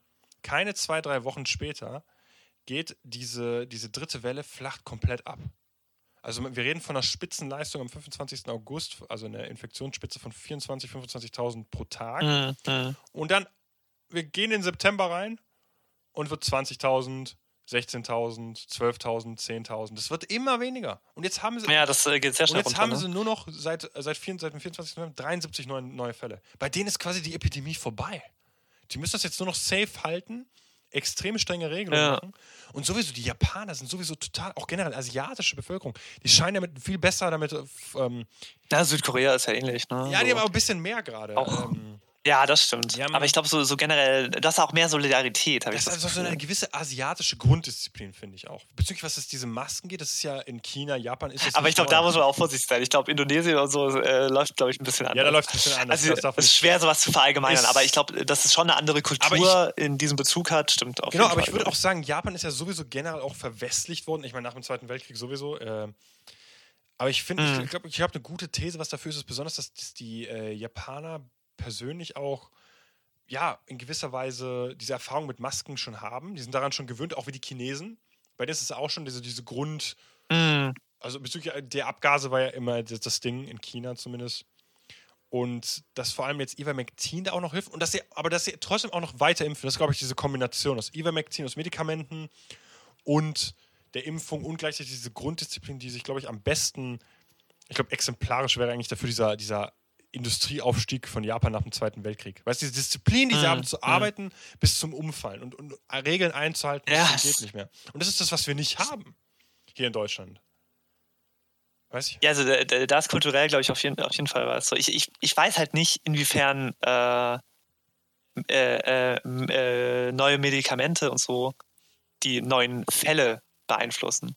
Es ist aber auf Dass, jeden dass ja. aktive Fälle runtergehen, verstehe ich so, aber äh, ich glaube eher, dass das, äh, wie, du, wie du sagst, auch das Maßnahmen und natürlich äh, Impfkampagne und so, glaube ich, die, die Fälle dann eher einschränkt. Aber das, ja, äh, Ja, aber ich, we- weiß ich ja, aber aber ich, nicht. ja, ich weiß, das ist auch nur Spekulation, dafür gibt es noch keine gescheiten Studien, aber es fangen jetzt mehr, mehr Länder an, äh, jetzt im ähm, östlichen Okay. Raum jetzt eben Ivermectin zuzulassen. Eben auch Indien hat es auch gemacht, Brasilien auch. Also das ist auch interessant, das darf man nicht vergessen. Also Indien Mm, jetzt mm. östlich, Brasilien im Westen. Aber Brasilien ist auch komplett runtergegangen, was ich was ich nicht verstehe, obwohl so viele gestorben sind dort. Auch Indien, man könnte. Ja, das, das ist die Frage so. Ist, liegt das vielleicht daran, dass dann quasi schneller, ne, dass, dass man sagt, da ist ja dann eher Durchseuchung die Maßnahme quasi in Anführungszeichen. Und der massive menschliche Verlust, ja, das ist dann irgendwie. Ja, und das, ja. Und das ist halt das Ding, ich sehe halt eine Korrelation zwischen Ivermectin Mhm. und oralen Medikamenten und diesem Abflachen, vor allem in Indien und, und Brasilien und Japan. Okay. Also das ist, denke ich, und ich merke auch, die deutschen Medien hier, die bashen das auch komplett. Also die, die, die sind komplett skeptisch eingestellt, weil Ivermectin eigentlich ursprünglich zur Entwürmerung von Pferden ist. Da, also es. Ja, das raff ich halt auch nicht. Das ist doch eigentlich bei- so, geht auch um Parasiten dann. Ja, genau. Also ich verstehe auch nicht ganz, wie, wie das dann. Also ursprünglich Ja, gut, wurde es von nicht, von einem Amerikaner. Ich habe das mal in einer Doku gesehen, wo sich äh, verschiedene. Bei Servus TV gibt es eine tolle Doku, kann ich auch mal verlinken, über, über Covid-19 und auch, auch die. Auch die Entstehung des Viruses, da gibt es auch Theorien über so eine Gain of Function. Ich weiß nicht, ob dir das was sagt. Ah, das kenne ich nicht, Gain ne? of Function ist quasi, wenn Viren quasi in Laboren hochgezüchtet werden. Also die Amerikaner und Niederländer haben das auch gemacht mit der Vogelgrippe zum Beispiel, die dann ausgebrochen ist Okay. bei uns und das sind quasi ähm, Gain of Function heißt, dass du quasi ein Virus immer wieder gefährlicher im Labor und immer aggressiver gestalten kannst. Also das sind quasi einfach, Hm. also da gibt's, kann man auch einfach ganz normal äh, den Begriff googeln, gibt es auch nochmal eine einfache Erklärung. Aber sozusagen, dass man darauf eine Theorie sei, ein Laborausbruch, genauso wie das erste SARS-Virus 2001. Ähm, diese Gain of Function Forschung, dass es halt dazu eingesetzt wird. Ist auch, ist auch interessant. Gain of Function Forschung wurde eingesetzt. Funktionsgewinnforschung ist ein Bereich der medizinischen Forschung, der sich auf die serielle Passage von Bakterien oder Viren in vitro konzentriert und Mutationsprozesse beschleunigt, um deren Übertragbarkeit, Virulenz und Antigenität anzupassen, neu auftretende Infektionskrankheiten besser vorherzusagen und Impfstoffe zu ent- entwickeln. Wie ironisch, dass ausgerechnet diese Forschung dafür der Auslöser ist für eines der größten Epidemien seit, seit langem. Also keine Ahnung. Also da, da ist auch Ethik in der Forschung, glaube ich, ein großes Thema. Ethik in Ja, der es Medizin. ist wahrscheinlich- schon ein bisschen High Risk, ne? Aber keine Ja. Ahnung, es ist, ist schwierig. Also das ist ja. auf jeden Fall nicht unser Gebiet, Hm. aber ich sehe das auch kritisch. Ich sehe da auch Linguistik auch sehr kritisch. Also in Zukunft werden Maschinen mit uns so gut sprechen durch Linguistik wie. Also ich, ich, ich habe da Skynet und ganz schlimme äh, Dystopia in meinem Schädel. Also ich bin an alle Linguistiker, hallo. Ich finde euch nicht so cool, alle. Ich finde euer, euer Aufgabenfeld nicht so prickelnd. Also jetzt, jetzt, jetzt machst du es dir echt unbequem. Ja, aber das nehme ich in Kauf. Ähm, nichts an die Leute persönlich. Ich finde es super übrigens. Also schon. Aber ich glaube, ich glaub, die Computerlinguisten sind, sind sich der Gefahr dann auch schon bewusst, was alles sein kann. ich meine, irgendwann werden sich auch Programme selber schreiben, wer weiß. Künstliche KI kann das schaffen. Ja, keine Ahnung. Ich, ich, also das Ding ist halt auch, vieles, was dann irgendwie als KI bezeichnet wird, ist dann, ist dann eigentlich auch keine. Ja, das stimmt auch. Ja, das ist sehr schwammig, diese Definition, was KI ist und. Aber sollen wir zum nächsten, äh, äh, zum, zum nächsten und zum letzten Block? Zu unserem Äh, letzten rübergehen? Blog. Ja, weil wir gerade schon über KI reden. Ähm, ja, ich meine, wir hatten jetzt neben Corona und Ampel hatten wir, ich sag jetzt mal, das Metaverse oder das Meta-Universum, Metaversum aller Facebook. Und Das Rebranding von Facebook, genau. ja, wie fandest du das, dass der Mutterkonzern jetzt Meta heißt? Eigentlich, wenn man sich, also mich hat das schon auch so ein Stückchen überrascht, so, weil man, keine Ahnung, das war jetzt so lange äh, äh, Facebook und so. Aber was, äh, aber was ich mir jetzt denke, ist, ja, aber eigentlich gibt es eigentlich krass, dass es nicht schon früher passiert ist. Weil Google, weiß ich jetzt die Daten auch nicht, aber Google ist ja schon lange bei Alphabet so. Aber die Sache ist doch irgendwie dann wiederum, äh, jeder nennt es aber Google. Mhm. So. Also niemand, Ja. weil es halt auch das Produkt ist und so. Aber ich frage mich, ist es am Ende einfach nur, dass bei der, bei der Robin Hood und ich weiß nicht, wie die ganzen Apps heißen, wo Lindner noch Werbung macht. Trade, du Trade? Republic. Ja, genau. Ja, das, er ist, wird dann der Kanzler der Trade Republic. ähm, ähm, äh, ob das dann einfach, äh, weißt du, für Aktien ein anderer Name ist, aber sich letzten Endes im, auch im Public Image, sag ich mal, jetzt nicht so wahnsinnig viel ändert, weil ich habe das Gefühl, wenn du 100 Leute auf der Straße fragst, wie der Konzern heißt äh, hinter Google, ja, ich glaube, echt 95 werden sagen Google. So. Ja, das ist. Und er hieß auch mal ich- Google. ich- also das weiß ja nicht. Ja, das schon, aber so die Frage ist so, ich glaube, so ein Rebranding ist, ist auch ein bisschen schwierig, weil die meisten Leute benutzen einfach die Sachen im Zweifel und aber setzen sich ja jetzt nicht mit der Firmenstruktur oder sonst was auseinander. Also, äh, ich meine, gut, machen natürlich auch viele Leute, aber ich glaube, in der Summe ist es dann schon interessiert das auch äh, die meisten einfach gar nicht, Ja. glaube ich. Da stimme ich dir Ja. jetzt schon zu. Ich meine, aber wenn man halt die Apps öffnet von Facebook, also wenn du WhatsApp öffnest oder so, Stimmt. das erste Mal öffnest auf dem Handy, dann kommt doch immer From Meta unten immer. Ach, das ist mir noch nicht Ist noch aufgefallen. nicht aufgefallen? Ja, mach mal. ich, ich weiß noch als, ich mach mal, Da siehst du es direkt da drunten. richtiges Live-Experiment ja, da siehst du es direkt da drunten. Und ich, ich merke, man versucht halt. Ah, Ja, jetzt habe ich es gesehen. Genau. Aber gut, das, also bei mir, da ich natürlich ein fantastisches Handy habe, nein, habe ich nicht. Aber es, es bootet halt so schnell. dass es so schnell weg ich ist. sonst- ja. Ja, außer WhatsApp habe ich gar nichts, fällt mir auf. Das Interessante ist ja, dass da vorher immer Oh. From Facebook stand. Ja, Und jetzt, ich, ich denke, man versucht halt irgendwie diesen, ich glaube auch genauso wie beim Alphabet-Konzern oder was halt Google versucht hat, dass man ähm, irgendwie versucht, diese Verantwortung des Kollektivs irgendwie nicht alles nur auf Facebook zu verschmutzen. weil, aber, ist, äh, aber- weil ich hatte ja auch gedacht, ah, ist es einfach nur Facebook, ist halt, hat, hat er wahrscheinlich eine Fokusgruppe gezeigt, der Name ist schlecht, Ja, wird mit Schlechtem assoziiert und äh, ja, nennen wir uns halt so und so viel, ja, okay. Das ist, Aber meinst du auch, dass das in dem Kern der Punkt ist? ja, ich glaube auch, ja, aber ich glaube, da ist auch noch mehr dahinter, aber das ist auf jeden Fall ein guter Punkt, den du da anreißt, weil eben Mhm. diese Konzernwahrnehmung und dieses From Meta halt irgendwie deutlich, ähm, ja, wirkt unschuldig, unschuldiger. Unschuldiger, kind, kindlich. das ist so. Das ist ein sehr, sehr schöner Adjektiv. Es ist, hier.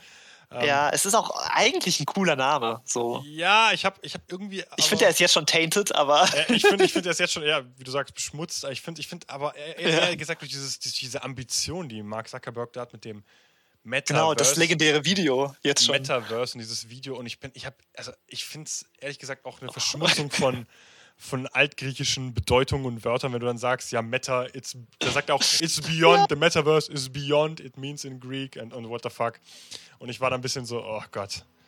Also wenn das das Einzige war, was Ja, aus seinem so so Studium weg mit deinem kulturellen Erbe umgegangen. Unglaublich. um Gottes Willen, das ist nicht mein kulturelles Erbe. Ich befasse mich nur gerne mit den Texten, weil das halt so schön, weil das Alter, halt so ist gut. schön, weißt du, wenn das so back to basics, aber ich finde es halt kacke, wenn es dann halt solche großen Firmen dann solche, ja, ich meine, das ist ja nicht geschützt, aber wenn es dann halt immer, ja, für ihre Vorteile und dann für ihre coolen Marken und so, ich meine, es ist halt im Endeffekt einfach nur Zeichenwert. Es ist einfach eine doofe scheiß Branding, eine Mark ein Branding-Exercise Ja, und es es ist halt Kommodifizierung von, ja, von, von der antiken Sprache in dem Moment. Ja, her, es ne? ist eine Kommunikation von antiker Sprache, aber es ist auch irgendwie ein Zeichen an sich. Also es ist, also die, das Wort Mhm. an sich, allein schon dieses Zeichen von Meta, ja, das ist Ja. schon irgendwie, so das, das, das ist auch irgendwie interessant, dass, dass, dass das Produkt an sich schon gar keinen Wert mehr hat, sondern das Zeichen, halt, also wie wir schon erwähnt, wie wir schon interpretiert hatten, ist der Wert an sich. Also das Meta gibt uns Ja. schon eine Interpretation darüber, wie wir, wie wir das werten. Und ich werte es halt jetzt noch so ein bisschen neutral, weil wir noch, weil wir noch keine schlechten Skandale damit assoziieren oder weitere Ja. Leaks von Ey. Facebook und etc., die wir eigentlich schon alle wussten, aber wo das rauskam, natürlich dann noch Ja. verstärken. Aber zum Metaverse. Und da finde ich, ähm, finde ich, äh, meine erste Meinung davon war, ich habe ich hab erstmal dieses, dieses sechsminütige Video, was ja jeder kennt, was ja schon Kult ist, angeguckt. Das ich- völlig Ey, absurde ich finde es auch, ja. auch absurd, erstmal in der Vorstellung. Der, der läuft da durch, quasi durch Facebook Headquarters oder was weiß ich. Und der läuft da drumrum, Leute arbeiten im Hintergrund und niemand schaut ihn an. So als ob es das, das Normalste der Welt ist, dass Mark Zuckerberg einfach da durchläuft und, und ein Video aufnimmt. Weißt du, ich meine, wie, Ich musste gerade an die 1 und 1 Werbung. ja, ohne Scheiß, wie, wie, wie ist. gestellt Ja. es ist. Also wie gestellt das erstmal ist und wie, wie, wie man auch versucht, Ja. dass es so pseudo-casual wird. Weißt du, ich meine? Ja, das ist furchtbar. So eine erzwungene Lockerheit, Ja. die halt, wer soll euch das abkaufen? Das, das wirkt so hölzern Das alles. ist absolut Ja, und- schrecklich. Also ich glaube auch, dass äh, Mark Zuckerberg ist irgendwie, glaube ich, der, der Mensch, der am meisten so Media Training ja, bekommen hat, aber trotzdem das Null rüberbringt und null Charisma hat, was das angeht. So Alles, was er macht, sieht halt awkward aus. Sieht halt so, ja, weiß ich nicht, als, als ob er, selbst wenn er sich umdreht, wirkt das einfach. Warum, warum wirkt das komisch? Das ist, so- das ist eine witzige Beobachtung. Ich weiß auch nicht. Ich glaube, das ist einfach diese, diese Grund. Ich meine, man darf ja nicht vergessen, Facebook hat er ja gemacht, weil er ja selber keine, nicht genug Freunde hatte. Oder weil er halt selber so ein. Also, also, ja, ja, nee, Moment, Moment, Moment. also, also aus, aus dieser sozialen, äh, aus dem sozialen Missstand dann so eine, so ein Club für exklusive Leute. Das allererste war doch so eine Showy-Seite, wo dann, ne, äh, also ist ja wirklich schrecklich, äh, wo irgendwie die, äh, die Frauen auf dem Campus dann bewertet wurden. oh mein Gott, ich. stimmt das? Das ist es, ja, das, Alter, das, sind die ist- Ursprünge. Also, das ist. Also, das, ja, also, also, damit haben wir eigentlich unseren dekonstruktiven Beitrag dazu geleistet. Wir wissen, wer er ist. Also, also wir müssen gar nicht mehr machen. Wir wissen, wer er ist. Ja, weil ist es nicht einfach wahnsinnig peinlich, sowas zu bauen? so. Bauen. Gott, ich, ich, ich habe das Gefühl, hm? ich finde, ich find, äh, bauen, das finde ich ist ein starkes, so, ja, starkes ja. Wort, wenn du das zu einem sozialen Netzwerk. Ich finde ganz ehrlich, dass die Errungenschaften von Zuckerberg eigentlich viel geringer sind, als was das zum Beispiel Bill Gates oder Steve Jobs gemacht hat. Also vor allem Bill Gates, weißt das sehe ich weißt auch. er hat ein verdammtes Betriebssystem ja. auf den Start gebracht und nicht ein gottverdammtes Scheiß, eine scheiß App. Ein scheiß soziales Netzwerk. Ja, und ich habe auch das Gefühl, äh, also äh, da können wir vielleicht gleich auch noch äh, äh, mit diesem Virtual Reality Krempel, der ja in diesem mhm. Werbevideo auch sehr präsent ist. Mhm. Ähm, äh, aber die Sache ist auch irgendwie, ich habe schon lange das Gefühl, äh, dass die Plattform Facebook, das soziale Netzwerk, auch irgendwie nicht so richtig weiß, was es sein will irgendwie. Ja, weil du hast das Gefühl, okay, Twitter hat eine gewisse Identität. Ja, hat so einen Catch. Okay, die, die, die Nachrichten sind kurz. Ja. Keine Ahnung, also Snapchat auch meiner Meinung nach komplett gescheitertes Ding. Ja, ohne Scheiß, ja. Aber da, da war auch der Catch, okay, das kannst du einmal angucken äh, und dann nicht mehr so. Okay, Instagram war dann, okay, Fotos sind der äh, Dings so, aber Facebook ist irgendwie so wahllos. Uh. Aber daran ist zum Beispiel Google Plus ja auch, würde ich sagen, gescheitert, dass es irgendwie keinen mhm. Charakter hatte. Ja. Ja, weil es war irgendwie so alles, aber auch nix. So, was, was macht man da? Ja, also habe ich bis heute nicht verstanden. Ja, das, Deswegen. das ist wahr. Das, das, hatten wir ja in unserer, in unserer Vergangenheit schon ja. ein paar Mal an, äh, an analysiert. Unsere Social Media Kritik Vergangenheit. Ja, unsere Social sozialen Medienkampagnen. Dass, äh, das halt auch mit May MySpace, was auch ein ähnlicher Zerfall hatte, einfach, ja. einfach aus der Zeit gefallen dass bestimmte User-Funktionen auch in gewisser Weise, wenn, wenn, wenn, es, wenn es zu viel kann und nicht mehr fokussiert ist, irgendwie ja. dann auch gar keinen Geschmack mehr hat. Und ich, ich gebe dir recht, da ist Facebook irgendwie ähnlich. Aber da, ich habe das Gefühl, dass, dass Facebook solche extremen Nutzerzahlen hat, ist es egal. Das finde ich ist, glaube ich, was sehr gern das übersehen wird. Also es, es, ist egal, ob das halt. funktioniert oder nicht. Sobald da Werbung ja. geschaltet werden kann und das auch verifizierbar ist, dass diese Werbung auch läuft, ist alles, ist alles in Butter. Ja. Es verwenden ja. so viele Leute Facebook und ich kann auch äh, eine kleine persönliche Anekdote, wo ich äh, meinen zweiten Stich hatte. Jetzt vor kurzem mhm. über äh, bei, einer, bei einer Arztpraxis war das noch jetzt. Das war nachdem die, nachdem die Impfzentren geschlossen hatten. Um noch kurz bei Corona zu bleiben, möchte ich auch nachher noch auf eine Kleinigkeit noch zurückkommen bezüglich Infektionsschutzgesetz. Ah, okay. ähm, dass eben ein Typ war vor mir, der hat auch gewartet auf seine Impfung und der hat dann einfach sein Handy ausgepackt und das war so ein älterer Herr eigentlich. Also war so Mitte 40, Ende 40, okay. Anfang 50 so um den Dreh. Und der, und ich werde kurz so einen kleinen Smalltalk. Das war nett. Einfach mal mit jemandem, einfach, den man nicht kennt, auch mal einfach mal kurz ein paar Worte austauschen. Gell, das ist auch schön. Das ist viel schöner als das gottverdammte schreckliche Smartphone. Mit jemandem zu schreiben oder so. Viel, viel besser. Und dann auf einmal packt der Typ nach so ein paar Worten, äh, packt er sein Handy aus und sagt, äh, auf, äh, sagt so, oh, auf Facebook habe ich vor einem Jahr noch ein Schneefoto gepostet und in, in mir ist irgendwas zusammengebrochen in dem Moment. Also ich meine, also in mir ist wirklich was, also ich war wirklich am Boden irgendwie mental. So. Das Geile ist. So, es kann nicht sein, ja. dass ein 50-Jähriger auch noch anfängt, jetzt über seine Facebook-Historie zu reden. So, was interessiert mich ja, der Shit? was ich meine. Ja, aber ich glaube, er meinte ja, glaube ich, in erster ich weiß, Linie. Er meint es nicht so, aber ich, ich, ich, ja. finde es immer noch, also ich finde das selbst bei so jemandem, der eigentlich nicht dessen Generation das ist, ja, dass es so tief einprogrammiert ist, dieses, diese Apps ja. zu verwenden. Ich finde das so hirnverbrannt. Also wir sind wirklich, also. Ja, ich glaube, es ist schon lustig. Also so einen irgendwie. runden Bogen zu, zu dem äh, Vandalismus zu machen bezüglich ähm, Projektoren in S-Bahn und U-Bahn. Ich weiß nicht, hatten wir das aufgenommen oder hatten wir es in der. Nee, das haben wir davor geredet. Haben wir davor geredet, genau. genau der, der, Punkt war. Aber jetzt mach dich nicht strafbar. Ich mache mir nicht strafbar. Ich, ich, sag, ich, sag, ich mach gar nichts. Aber rein theoretisch ist es nicht philosophisch. Äh, Gedankenexperiment. Genau. Ist es nicht ähm, argumentativ fähig zu sagen, dass ich quasi in der moralischen Verpflichtung stehe, das Wohl meiner Menschen zu erhöhen, also ganz utilitaristisch zu sagen, indem ich, indem ich diese äh, äh, Beamer an den U-Bahn und S-Bahnen quasi zerstöre, mit wie auch immer, mit äh, oder dann mit so einem kleinen EMP-Ding oder wie auch immer äh, die vernichte oder außer Kraft setze und dann quasi die Leute nicht mehr in diesem. Diese Wort. quasi die Leute nicht mehr ja. von diesem Bildschirm entfernen. Weißt du, ich meine? Also straight up 1984, diese Telescreens müssen weg. Boah. Diese Teleschirme. Stell dir vor, komplette Dystopie, da läuft dann Metaverse drauf und alle stehen mit ihren VR-Dingern oder Augmented Reality ist so eine normale Brille. Ja, und, äh, und, dann, und, dann, und dann, äh, und dann personalisiert Werbung, das wäre mein Albtraum. Ja, und es, und es, Weil, und es kommt. Ne. Das kommt. Oh, bitte, aber dann kommt auch hoffentlich guter Adblock und dann bin ich, äh, habe ich keine Werbung. Also ich, ich weigere mich. Ich, ich, ich bin langsam, ich bin langsam in, in, der, in der persönlichen Weigerungsphase, so ich auch jetzt bezüglich Ja. Metaverse, weil das geht in eine komplett falsche Richtung, meiner Meinung nach. Vor allem, also jetzt um konkret aufs Metaverse zu gehen, ähm, das wird ja wirklich Virtual Reality, aber in verschiedenen Stufen.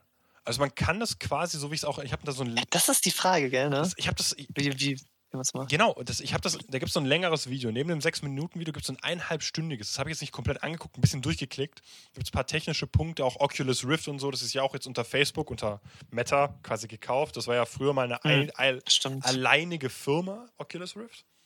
Und die forschen jetzt halt auch mit einem viel höheren Budget bei Meta und bei diesem Virtual Reality Aspekt.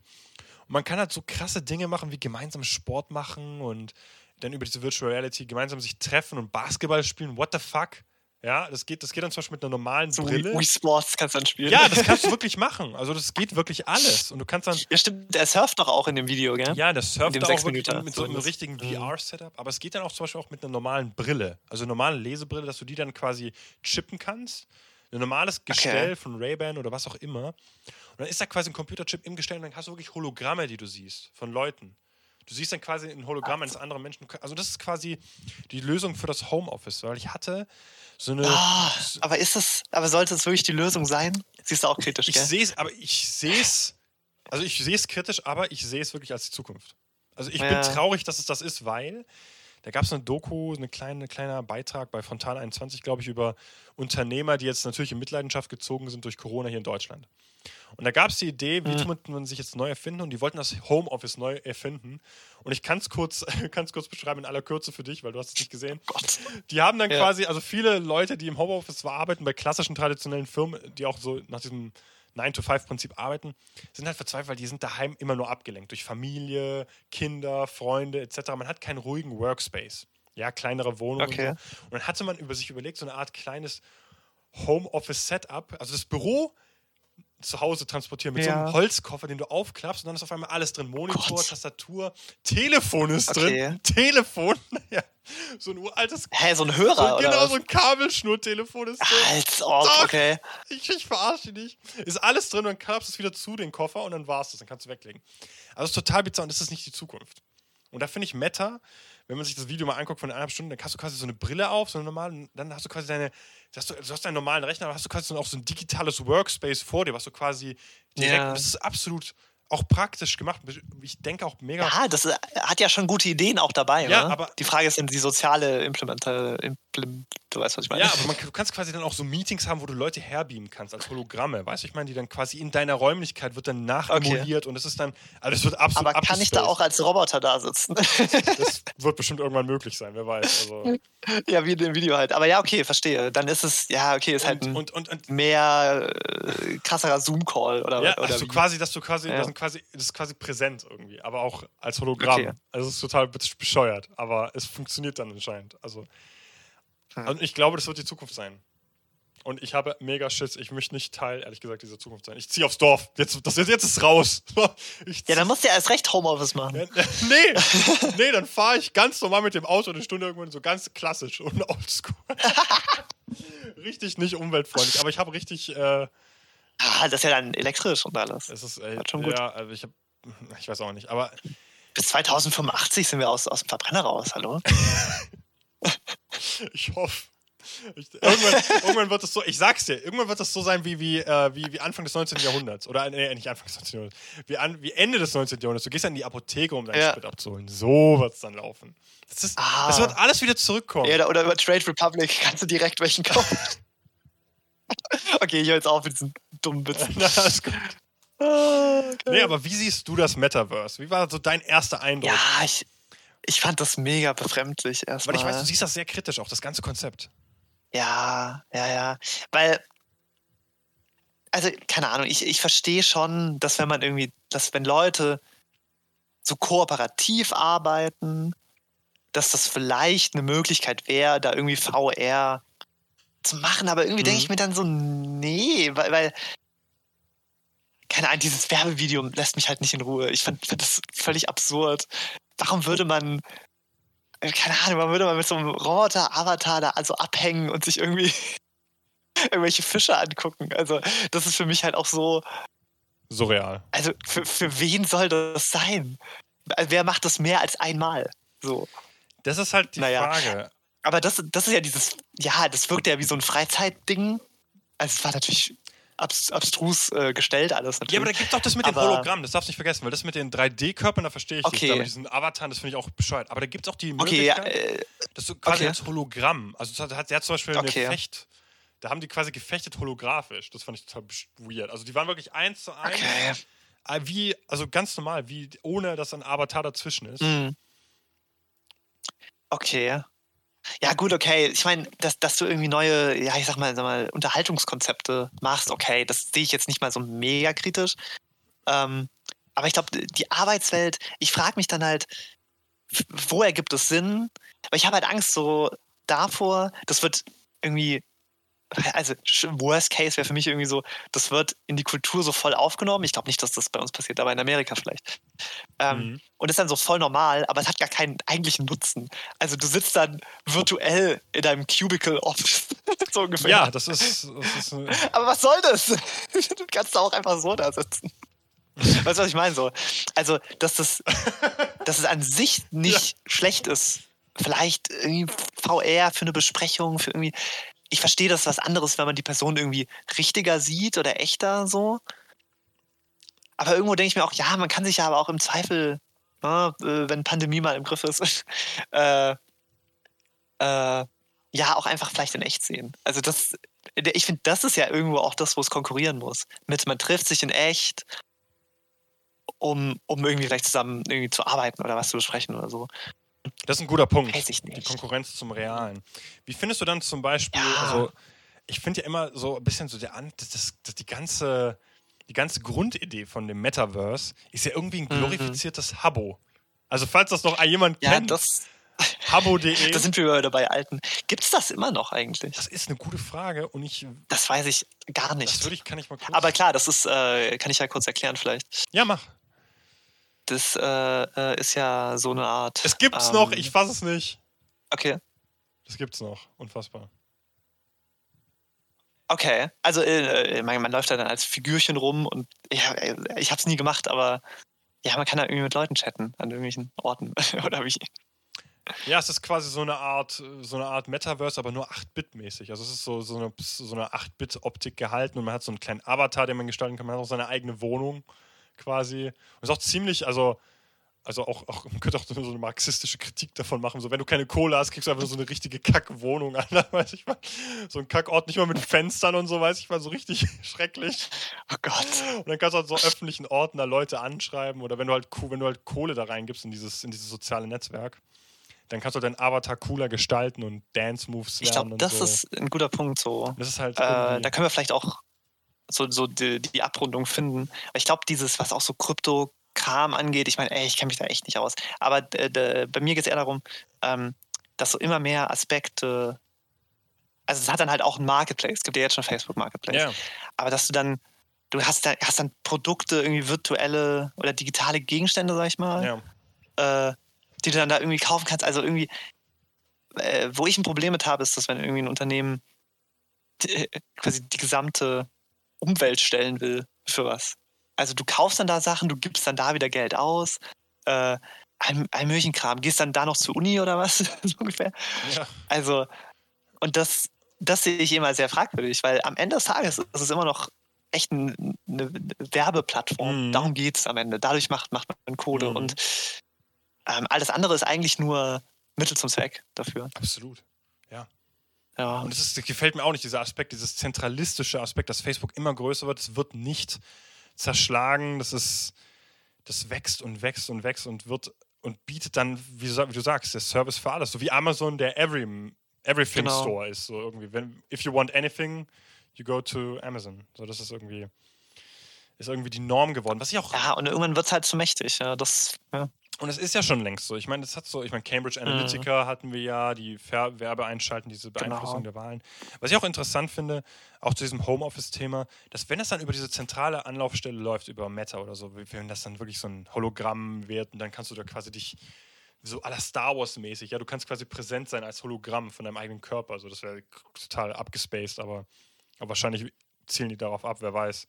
Ähm, das finde ich auch erstmal eine witzige Dialektik, dass erstmal so Science Fiction und so Impulsgeber ist für, für, eine, für eine richtungsweisende Utopie der, der Silicon Valley, so ein bisschen. Ja, also sei es auch Wearable. Eigentlich ist es ja, ist so ein Revival von diesen alten Science-Fiction-Ideen eigentlich. Ja, ja. Gott, Revival, nennst du auch gerade ein gutes Stichwort aller äh, Wetten das und TV Total. Was ja auch zurückkam im November. Auch, auch komisch. Hey, ich muss das auch mal reinschauen. Eigentlich. Auch komisch. Muss ich nachher noch zur Abrundung muss ich es auch noch zu Corona erwähnen. Aber ich möchte noch kurz bei dem Metaverse noch kurz ähm, was einhaken, ja. nämlich, nämlich Arbeitnehmerumstände oder Arbeitnehmerverhältnisse. Weil wenn das dann alles so zentral ist, du wirst ja komplett ja. überwacht alles ist quantifizierbar. Ja, das, genau, Deine Leistungsfähigkeit ja. ist genau quantifizierbar. Und das ist eigentlich das Schlimmste. Also ich möchte nicht in einer Welt leben, wo, ja, wo Homeoffice die absolut. Norm ist oder wo diese Art von Homeoffice dann sich etabliert. Ja. Weil ich sehe es auch einfach so, als es ist doch eigentlich nicht notwendig, oder? So, das, so sehe ich es halt ja. irgendwo. Warum, warum tut man sich das als Menschheit an? So. Ja, das verstehe ich auch nicht. Das ist eine gute Frage. Warum brauchen wir so ein Meta-Ding? Wo, warum brauchen, warum, warum fangen wir überhaupt an? Das, das hat, hat, mir auch komplett, wie du auch vorhin erwähnt hast, zu Meta, das hat mich auch komplett überrascht, dass jetzt auf einmal dieses Rebranding kommt und auch mhm. auf einmal dieses VR-Ding. Das hat mich mhm. komplett. Natürlich, so ein Unternehmen plant sowas schon Jahre im Voraus, dass man sowas angeht, aber. Ja, klar, äh, Lang Langzeitstrategie und so, ne? Aber ja. Hm. Ich kommt mir irgendwie komplett auch aus, aus. Ich weiß auch nicht. Ich finde das irgendwie komplett weird. Ich meine, Tesla will jetzt auch ein neues Smartphone bringen. Die haben da, die haben da quasi die Design, den Originaldesigner vom iPhone 1, 4 und 6 haben sie den Typen hergeholt und der hat ein echt krasses, so Konzeptbilder hat man gesehen und Apple hat jetzt auch eigene Prozessorarchitekturen, also da wird, da passiert gerade Unmengen gerade im Silicon Valley, finde ich. Hm. Und bezüglich. Ja, bleibt spannend, ne? Ja, und bezüglich jetzt noch zum Abrunden zum Corona und generell, ich möchte noch kurz auf das Infektionsschutzgesetz ja, genau. noch ein paar Worte verlieren. Sag da noch mal was dazu. Weil unsere scheidende Kanzlerin ja eigentlich einen Lockdown gestern machen wollte. Das war ja nicht unumstritten, die vier oder fünf oder vier oder drei Horsemen, nenne ich es mal, Horsewoman und Man der, äh, der hm. neuen Parteispitze, sind, haben ja die Kanzlerin besucht im Kanzleramt. Hm. Scholz, Baerbock, Habeck und Lindner. Und man hat darüber geredet, ob man noch Maßnahmen veranstaltet, weil das Infektionsgesetz jetzt am 25. gestern ausgelaufen ist. Ja. Ich meine. Also da, da, waren wir auch kurz verwirrt, was heißt das jetzt konkret? Gibt es jetzt keinen Lockdown mehr oder was? Äh, nee, es, ist, äh, es geht halt um die Zustimmung vom Parlament, gell? Ja, das, das ist die entscheidende Sache, die jetzt halt wieder, äh, da das ausgelaufen ist, jetzt halt wieder über das Parlament gehen muss. Das heißt, das ist natürlich aufwendiger und, und, und so weiter, ja. Ja, das ist eben aber trotzdem, ja. Hm. Es ist komisch, weil jetzt ist halt die Bundesregierung, die Geschäftsführung jetzt noch bis Nikolaus ist jetzt komplett ohne Werkzeuge und man steuert jetzt eben in dieses Nirvana hinein und ja, es hieß eben diese, ja, diese Notlage, diese epidemische Notlage von nationaler Tragweite hieß es, so wurde das genannt, dieser hm. Ausruf, der die Bundesregierung eben über spezielle Befugnisse quasi ermächtigt hatte, eben Maßnahmen ohne Zustimmung des Parlaments verhängen zu können. Und die Ampel sah das kritisch. Das verstehe ich nicht. Wieso haben die das. Das, das, ich, ich, ich habe ich hab auch so eine Theorie der FD, die FDP bezüglich, auch jetzt gleich mal Kritik an der neuen Regierung zu machen. Der Lindner hat sich auch vor ein paar Wochen bei der Tagesschau, bei den Tagesthemen ein Interview ja. gemacht und hat gemeint, dass Masken an sich keine oder die Kontaktbeschränkung keine wissenschaftliche ja, Erkenntnis dafür bringen, dass, es, dass, dass, dass die epidemische Not, Notlage nicht dadurch aus, aufgelöst werden sollte. Das hat er wirklich angezweifelt im Fernsehen. Das kann auch, können auch mal die Leute noch mal googeln. Meine Güte. Und das finde ich halt, da, ist halt das Ding, ne? dieser Knick zwischen Liberalismus und auch Kubicki hat sich auch bei Bild TV auch mal, Bild TV, auch, auch mal, oh auch mal ähm, kritisch dazu geäußert und ich finde es ähm, also erschreckend. Also das, ich sehe da mhm. schwarz, vor allem weil die FDP jetzt irgendwie denkt, jetzt, oh, jetzt, jetzt könnten, es geht erst komplett, also er entschuldigt sich auch für die Corona-Aussagen. Es war ganz Anfang November war das noch bei Lindner. Und da hat er sich. Das ist ja kurios. Und da hat er, also ganz ehrlich, hat sich da kritisch gesehen in einem Fernsehinterview über die Wirksamkeit von Ausgangssperren und Kontaktbeschränkungen. Also das verstehe ich halt gar nicht. Also, Und er hat sich da auch nochmal Ja, entschuldigt. Er schreibt, er schreibt am Okay. 13. November, äh, wenn ich in den Tagesthemen missverständlich war, bedauere ich das, denn ich werbe für konsequente und wirksame Maßnahmen an Kontaktbeschränkungen, zweifle ich nicht, sondern nur zum Beispiel an der Verhältnismäßigkeit von Ausgangssperren für Geimpfte. Aber da wären wir auch wieder am Thema 2G+. Ja? Nur weil man geimpft ist, heißt man nicht, Ah, okay. dass man sich nicht infizieren kann.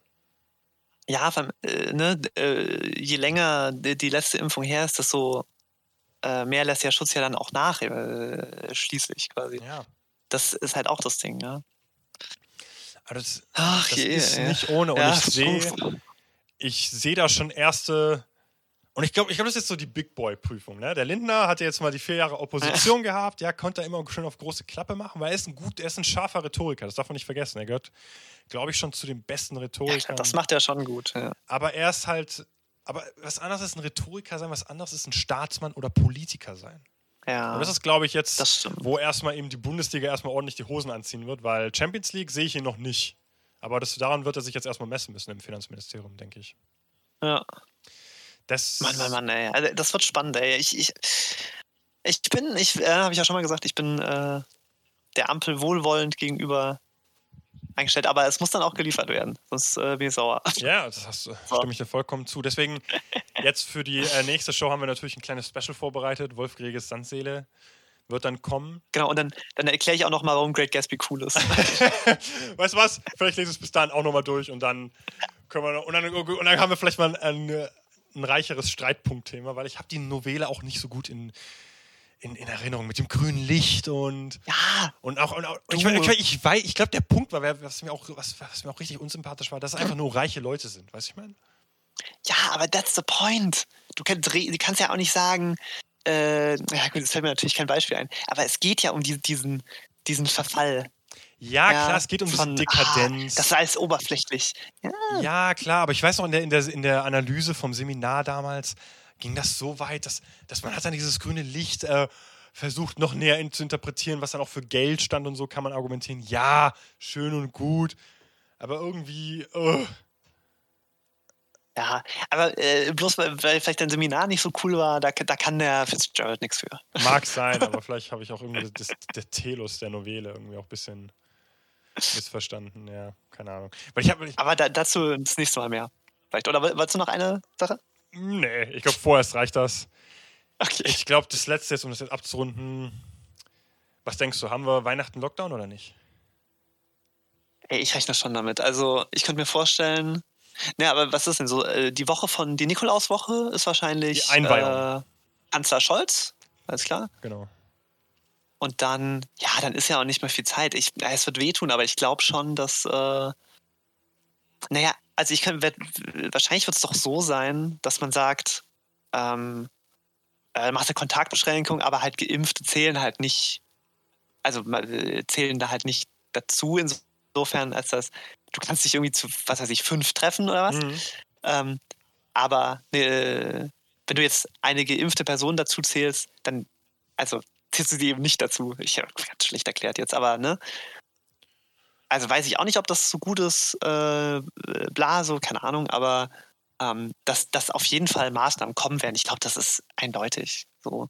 Also ich sehe ich seh auch nicht, wie wir vor allem im neuen Jahr dann auch äh, äh, ein Präsenzsemester haben. Ich könnte mir vorstellen, dass man das Semester vielleicht noch laufen lässt, weil es auch nicht mehr so lange ist. Mhm. Äh, aber ja, gut, einen Monat halt, ne? Knapp. Schwierig. Also ich rechne schon damit. Was denkst du? Auch, oder? Ich rechne auch damit. Ja. mir tun, glaube ich, am meisten Ja, weh die ähm, Weihnachtsmärkte. Die sind ja aufgebaut worden, Ja, das ist halt. auch ja. hier in Stuttgart, und dann, die, die sind nicht offen. Die, sie stehen einfach, die Hütten stehen da abgeschlossen drin und es ist, auch wenn man sich mal nochmal die Inzidenzen anguckt, also jetzt zum Beispiel in gewissen Landkreisen, vor allem in Ostdeutschland, also was für ungeheure hohe Inzidenzen, eine 2000er Inzidenz im Erzgebirgskreis. Ja, das, also das ist ja wirklich Ja, äh, wahnsinnig das hoch. ist unfassbar. Das ist quasi wirklich am Öst, eines der östlichsten Punkte. Das ist, ähm, ja, ist unter, unter Sachsen drin. Also ich, ich, ich würde jetzt auch unbedingt nicht gern äh, Ministerpräsident von Mecklenburg oder von Sachsen sein, der Kretschmer oder die. Also das ist, ähm, auch, auch bei uns im Süden sieht es auch nicht besser aus. Ne? Also Bayern Ja, das ist auch nicht wirklich besser. Baden-Württemberg. Ich weiß nicht, du wolltest noch vorher noch was erwähnen bezüglich In- Inzidenz, der Gesamtbundesinzidenz? Ich habe mir doch noch was notiert gehabt. Bezüglich der Durchschnitt, glaube ich. Ähm, ja, äh, das, das hast du quasi schon, ja, ja, genau. Also äh, das hast du quasi hiermit schon angeschnitten, so, dass wir halt viele Landkreise auch haben, wo es viel höher ist als bundesweit. Mhm. Ich glaube, das ist so fürs, ist, glaube ich, wichtig, sich das auch irgendwie zu vergegenwärtigen. Klar haben wir insgesamt irgendwie äh, jetzt äh, 430 rum, aber es ist eben äh, an gewissen Orten halt, oder an vielen Orten ist es einfach noch viel höher. So. Das, äh, ja, das wollte ich einfach nur nochmal erwähnen. Ja, genau, das hätte ich eigentlich vorhin gesagt, aber habe ich jetzt vercheckt. Aber genau, deswegen, das ist, finde ich, auch nochmal ähm, ein wichtiger Punkt einfach. Ja, ich meine, ja. wenn man sich nochmal genau den Landkreis hier, ich weiß nicht, du bist im Landkreis, ich, also Landkreis Stuttgart, wir haben hier eine 340er-Inzidenz, das ist schon, uff. Ja, in ganz Baden-Württemberg ist es ja über, ja. ich, ich glaube, unter 300 findest du nichts. Ja, es ist hoch einfach. Ja, wir können jetzt nur ja. darauf hoffen, dass irgendwie Weihnachten, ja, ob es gerettet wird, keine Ahnung. Ich hatte das Gefühl gehabt, das letzte Jahr war auch nicht wirklich, war irgendwie hingekritzelt, die Kurve gerade so gekratzt. Das war so mein Eindruck. Ja, aber das war halt bis dato dann der höchste Wert, ne? So ja. um Weihnachten rum, wenn ich mich richtig erinnere. Und dann hatten wir direkt nach Neujahr wieder einen Lockdown. Ich glaube, ich habe die Vermutung, man zieht das jetzt durch. Worst case. So. Man, man will jetzt nie, nicht die ganzen Einzelhandel und Restaurants und so Weihnachtsgeschäft noch mitnehmen, genauso wie letztes Jahr und dann Lockdown.